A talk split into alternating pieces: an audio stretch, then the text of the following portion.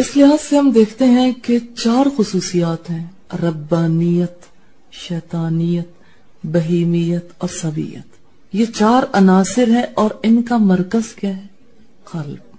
قلب ان کا مرکز اس اعتبار سے ہم دیکھتے ہیں کہ ایک انسان کی جلد میں بیک وقت کتا بھی ہوتا ہے، جو غضب کی علامت سور بھی ہوتا جو شہوت کی علامت اور ایک انسان کے اندر شیطان بھی ہوتا ہے اور ایک انسان کے اندر اس ذات حکیم کی خصوصیات بھی ہوتی یعنی ایک انسان کے اندر قوت غضب بھی ہوتی، قوت شہوت بھی، اور پھر ربانی نور بھی، اور پھر چوتھی طرف جو ہے وہ شیطانی خصوصیات بھی۔ اب ہم دیکھیں گے کہ جہاں تک سور کا تعلق ہے نا، خنزیر یہ شہوت کی علامت ہے۔ یہ جانور اصلا ناپاک ہے۔ اس کا باطن برا۔ اچھا مجھے یہ بتائیں کہ سور کا جو کلر ہے وہ برا ہے؟ اس کی جو شکل ہے وہ بری ہے یا اس کے اوصاف برے ہیں؟ کیونکہ اس کا جو رنگ ہے اور جانوروں کے اندر بھی پایا جاتا ہے۔ یہ تو نہیں ہے کہ ہم وہ رنگ استعمال کرنا چھوڑ دیں گے۔ یا یہ ہے کہ اس کی شکل ایسی ہے۔ نہ شکل، نہ رنگ۔ ظاہری چیزیں نہیں اس کے اندر برائی ہے۔ اس لحاظ سے اگر ہم دیکھیں تو سور کے اندر جو بری چیز ہے نا، وہ شہوت ہے۔ یعنی اس کی حد سے بڑی ہوئی خواہش۔ سور اپنی ہرس کی وجہ سے، اپنی حوث کی وجہ سے برا کہلاتا۔ اس کے باطن میں دو بنیادی خرابیاں ہوتی ہرس اور حوث۔ اسی کے ساتھ دو اور چیزیں پیدا ہو جاتی ہیں، ہم نے پہلے بھی دیکھا جہاں شاوت ہوگی، وہاں حسد بھی آئے گا۔ وہاں انسان کے اندر تما لالچ بھی پیدا ہوگی۔ اور جہاں پر قوت شاوت بڑی بھی ہوگی، وہاں ہرس و حوث تو لازمی چیزیں اسی طرح سے اگر آپ دیکھیں تو کتے کا کلر خراب ہوتا ہے یا کتے کی شکل؟ کتے کے پاؤں اچھے نہیں یا اس کی آنکھیں اچھی نہیں، یا اس کا ناک اچھا نہیں۔ کتے کی کیا چیز خراب ہے؟ کتے کے ظاہری شکل و صورت یا کتے کا باطن؟ کتا جو ہے نا، یہ غصب کی بہت ہی موزوں تصویر ہے۔ انسان کے اندر بھی جب غضب جو ہے نمایاں ہو کے سامنے آتا ہے، تو وہ دراصل کتے جیسی صفات کو یعنی اس کے باطن کی شکل کتے کی طرح ہوتی۔ جس وقت وہ غضب کی تصویر بنا ہوا ہوتا ہے۔ اب آپ دیکھیں کہ رسول اللہ نے کس چیز سے بچانا تھا؟ انسان کو کتے جیسا بننے سے بچانا چاہے لا تغضب بات سادہ ہے، لیکن اس میں محبت کتنی ہے، ہمدردی، اخلاص کتنا ہے۔ اس میں خرخائی کتنی ہے کہ ایک انسان انسانی لیول پر رہے، وہ کتے کے لیول پر نہ چلا جائے۔ اس لحاظ سے اگر آپ دیکھیں تو کتے سے نفرت کی جو وجہ ہے، وہ اس کی درندگی ہے۔ اس کی عداوت ہے، اس کی افعال ہے۔ اس افعال کا مرکز اس کا منہ نہیں ہے، اس کی آنکھ بھی نہیں ہے۔ اس کا مرکز اس کا باطن ہے۔ اندر سے اس کے یہ موٹیویشن ہوتی ہے اور وہ غضب کی تصویر بن جاتا ہے۔ پھر آپ دیکھیے کہ جن انسانوں کے اندر بھی یہ درندگی پائی جاتی ہے، غضب یا بہیمیت پائی جاتی شہوت، تو ان انسانوں کے ساتھ نفرت نہیں، ان کی، ان مضموم صفات کے ساتھ نفرت لازم ہے کہ ان صفات کو انسانوں کے اندر سے ریموو کیا جائے۔ انسان کے باطن میں عداوت بھی موجود ہو سکتی ہے، غضب بھی۔ یہ دونوں چیزیں کتے جیسی ہیں، ہرس بھی تما بھی، حوث بھی، یہ چیزیں سور جیسی ہیں۔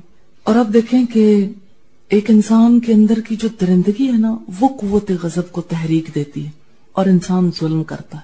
اچھا جس کو غصہ ہے، وہ دوسرے پر کیسے ظلم کرتا ہے؟ کچھ نہیں کہا۔ غصے کی تصویر بنا ہوا انسان۔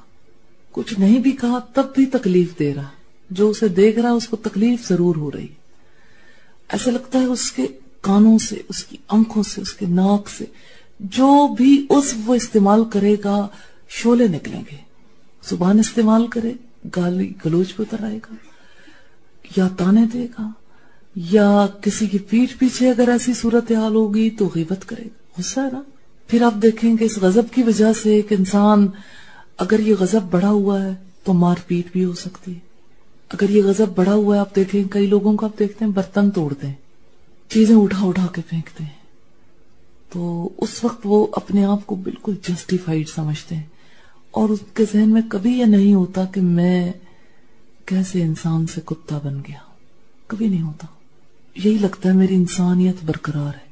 حالانکہ انسان کے لیول سے تو وہ کب سے اتر چکا۔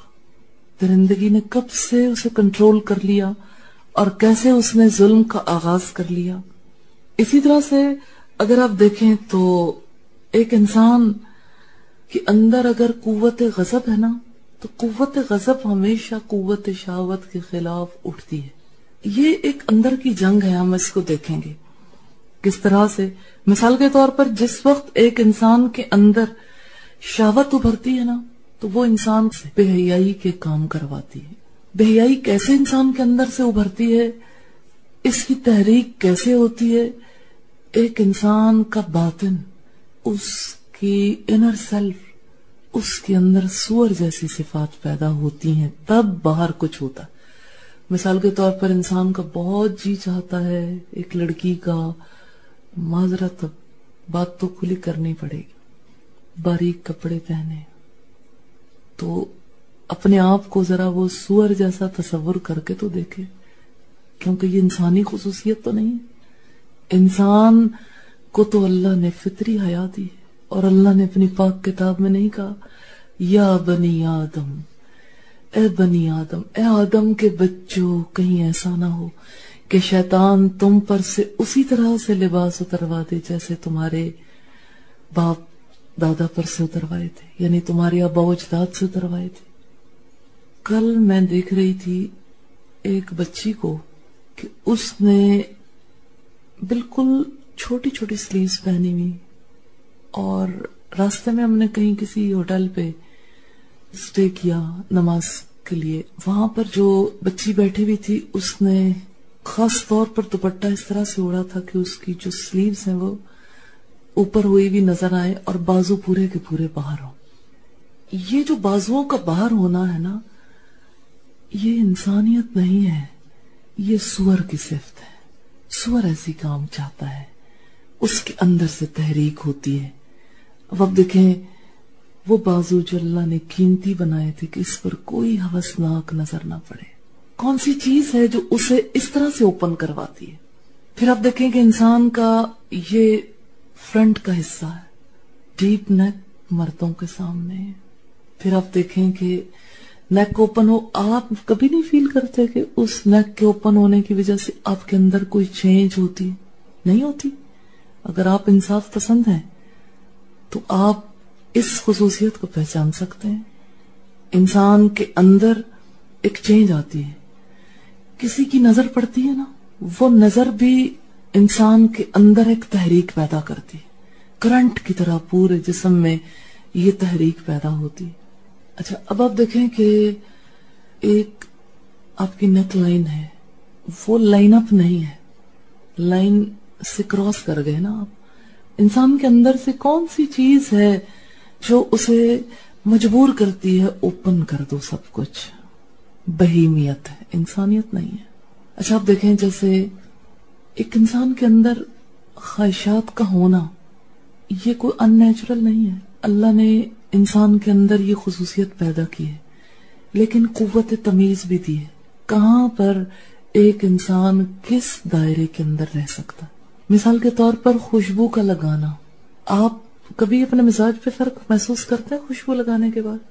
آپ بہت اداس ہیں۔ اب خوشبو لگا لیں آپ کی اداسی دور ہو جائے گی۔ آپ کے اندر چینج آئے گی۔ آزما کے دیکھ لیجیے گا۔ انتہائی غصے میں بھی ہے نا آپ۔ انتہائی طور پر ڈپریشن میں مبتلا ہے خوشبو آپ کو وہاں نہیں رہنے دیتی۔ بے شک تھوڑا فرق آئے گا زیادہ۔ خوشگوار ماحول انسان پر اثر نہیں ڈالتا۔ اثر ڈالتا اس کی طبیعت پر۔ اب دیکھیں، مثلا آپ کسی روم میں انٹر ہوئے ہیں، کوئی فرق نہیں ہے روم کے اندر، لیکن ماحول انتہائی خوشگوار ہے، ہلکی ہلکی فریگرنس ہے، اور آپ کی طبیعت پر وہ خوشگوار ماحول اثر انداز ہوتا ہے، آپ اندر تک سے فریش ہو جاتے اگر یہی خوشبو کوئی لڑکی لگا لے، کسی مرد کے پاس سے گزر جائے، آپ کیا سوچتے ہیں؟ وہ دیوار ہے، پتھر ہے، مٹی ہے، اس کے اندر جیتی جاگتی روح نہیں ہے۔ اس کے اوپر اثر نہیں ہوگا۔ تو ہم کہتے ہیں ہم نے خوشبو لگائی۔ کسی اور کی خاطر تو نہیں لگائی، ہم نے تو اپنی خاطر لگائی۔ اللہ نے جو قوت تمیز دی، اس کے مطابق یہ ہے کہ آپ نے اگر خوشبو لگائی، کسی اور پر اچھا اثر ہوا، اس کا اثر آپ کے اوپر بھی پڑے گا۔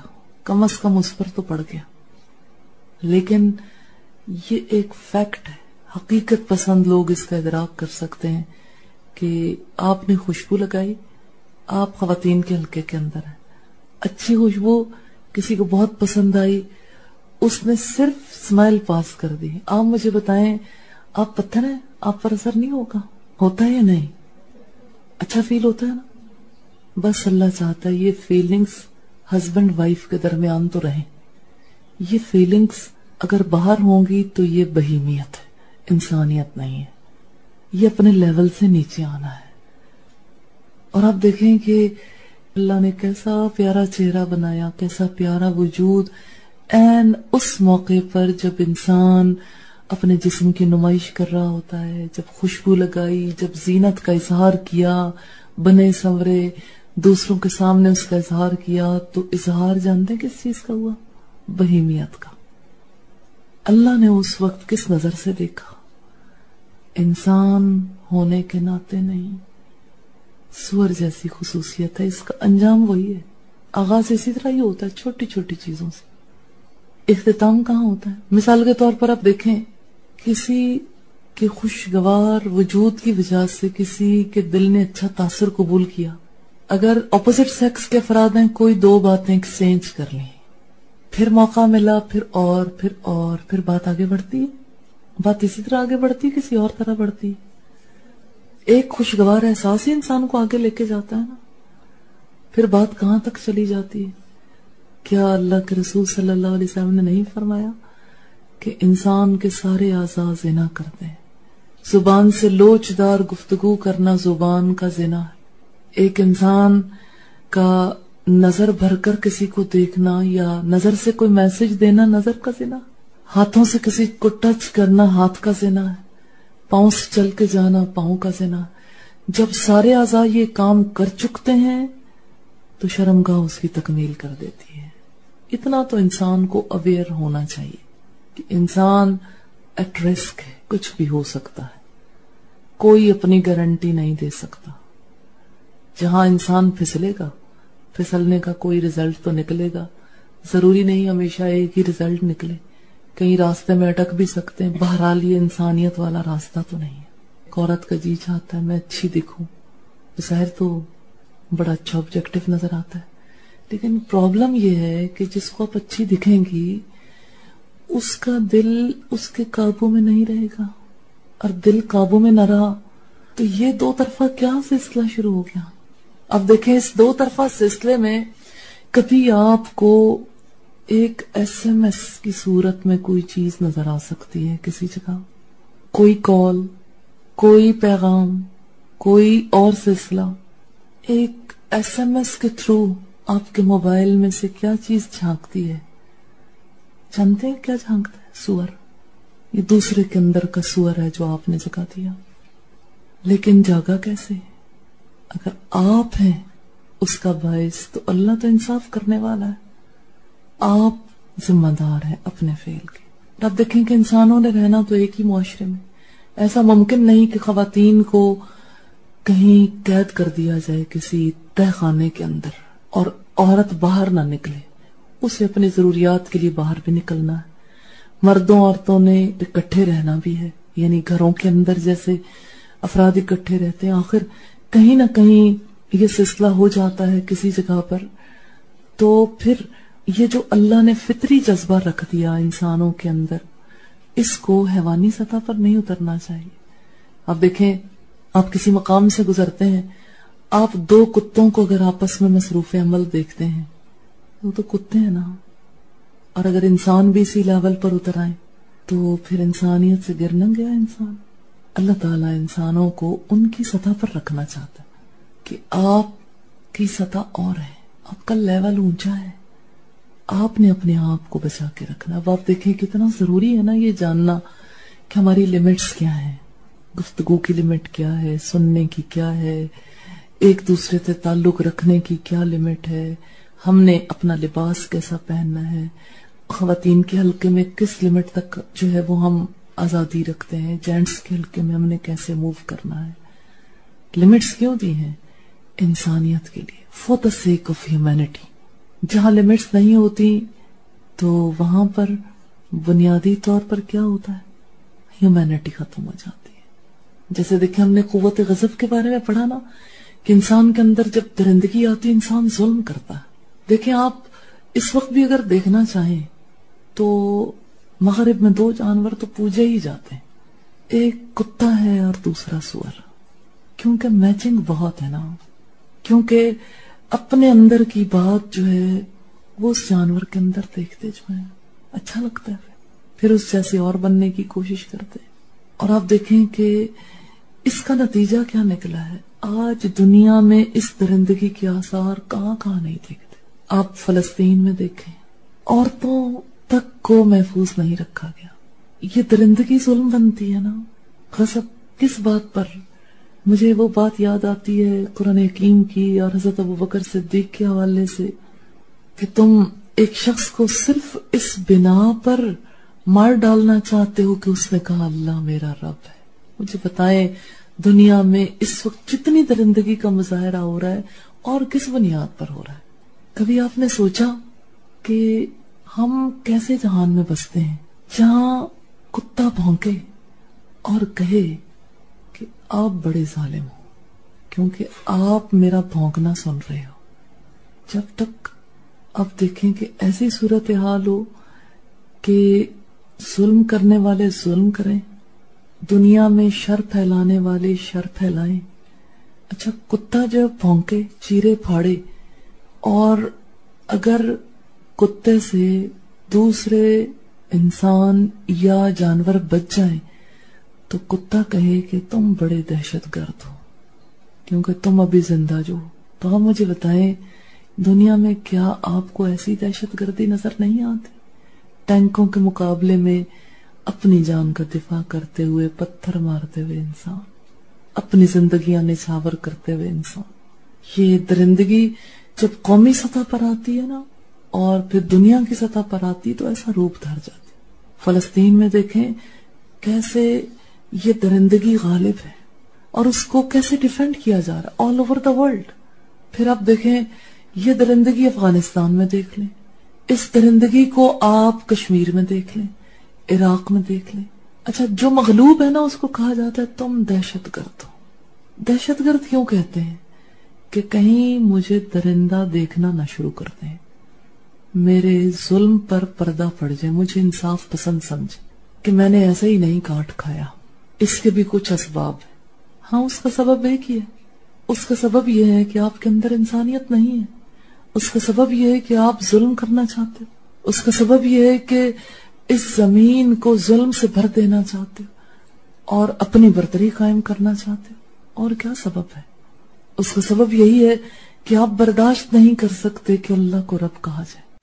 اور اس دھرتی پر اللہ کے ماننے والے موجود رہیں۔